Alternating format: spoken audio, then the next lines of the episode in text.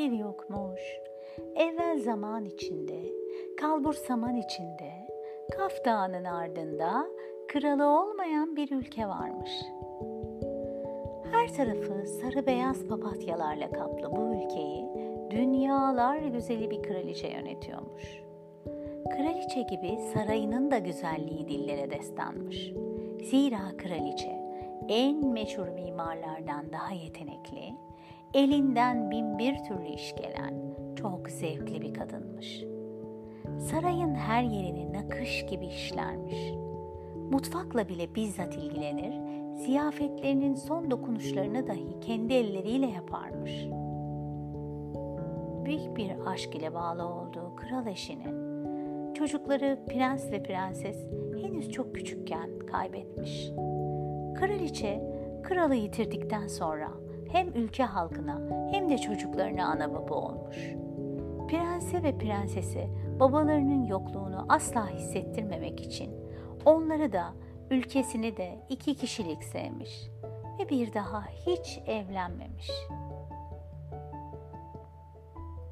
Günlerden bir gün simsiyah atının terkisinde kocaman ihtişamlı bir sandıkla saraya bir elçi gelmiş ve ısrarla kraliçeyi görmek istemiş.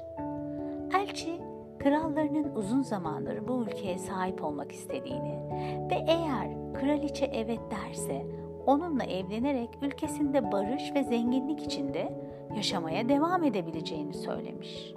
Üstelik sandığın içindeki mücevherleri de nişan hediyesi olarak kabul etmesini iletmiş. Kraliçe çok öfkelenmiş ve elçiye sandığı da alıp gitmesini emretmiş. Asla ve asla böyle bir teklifin tekerrür etmesini istemiş. Ülkemi hiçbir şekilde teslim etmeyeceğim. Burası benim ve çocuklarımın tek yuvasıdır demiş. Elçi ısrar edince muhafızlar üstüne kapaklanmış ama o arbedede kraliçenin göğsüne bir hançer isabet etmiş. Ah.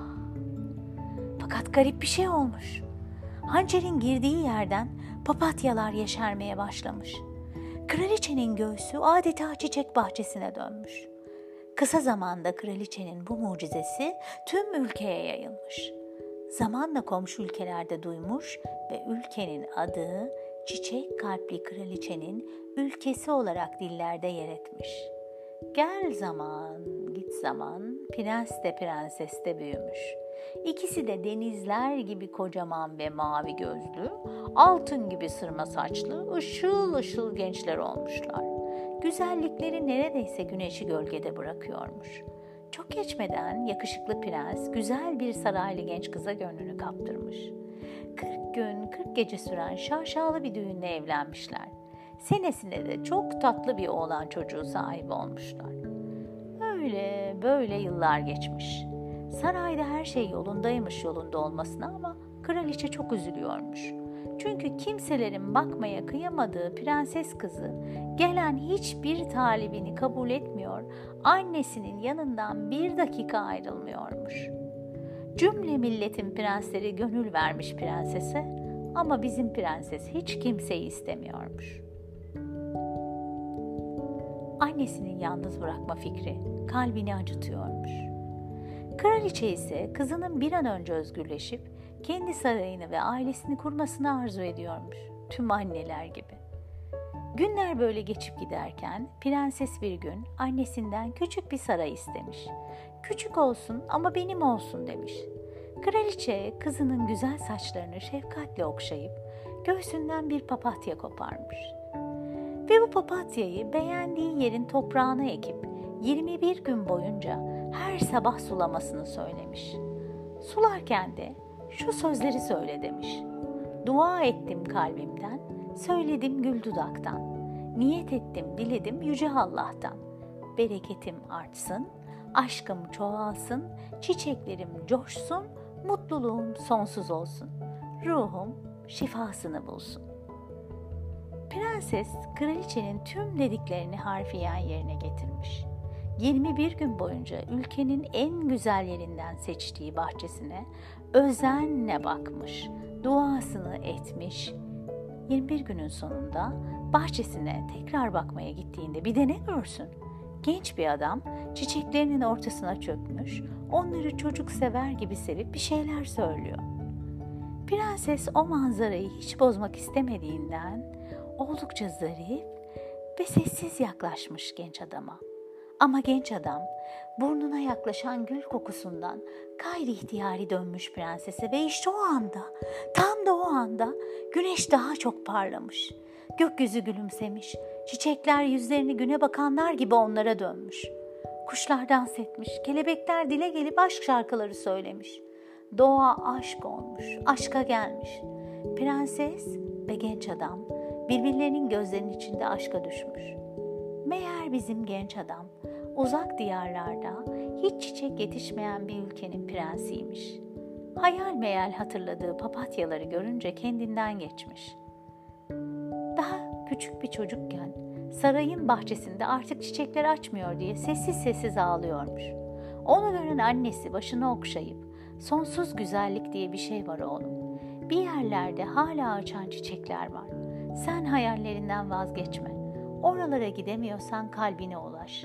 Orada seni rengarenk ve coşkuyla açan bir çiçeğe dönüştürecek aşk bekliyor demiş.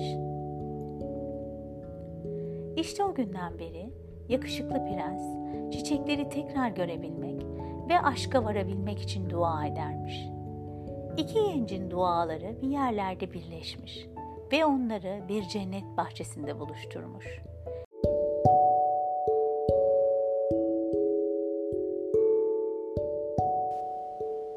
Yıllar sürmüş mutlulukları ve bir kız çocuğu ile taçlanmış sonsuz aşkları.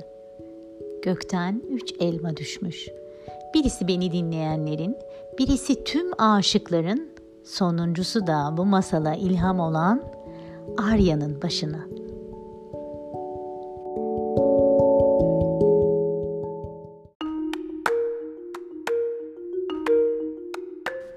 Kulağınıza küpe olsun.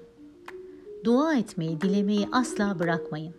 Bilin ki bir yerlerde sizi tanımasa da sizin için dua edip aynı şeyi dileyen birileri daha var. Belki tam da sizin gibi birine ihtiyacı var. Belki kalbi tam da sizin gibi biri için atıyor. Biliyor musunuz? Bilmiyorsunuz. O zaman devam edin. Elbet bir yerlerde dualar buluşur ve aşıklar kavuşur. Ödev Bugün ihtiyacı olduğunu düşündüğünüz birisi için dua edin.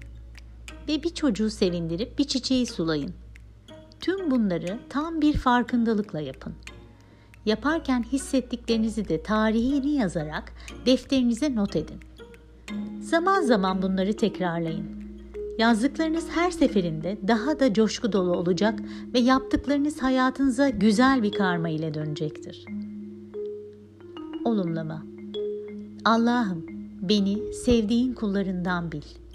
Sevdiğin kullarınla karşılaştır ve yaşat. Kalbimi sevgiye aç ve layık olduğum sevgiyle varlığımı onurlandır. Seviyorum, seviliyorum. Şükürler olsun.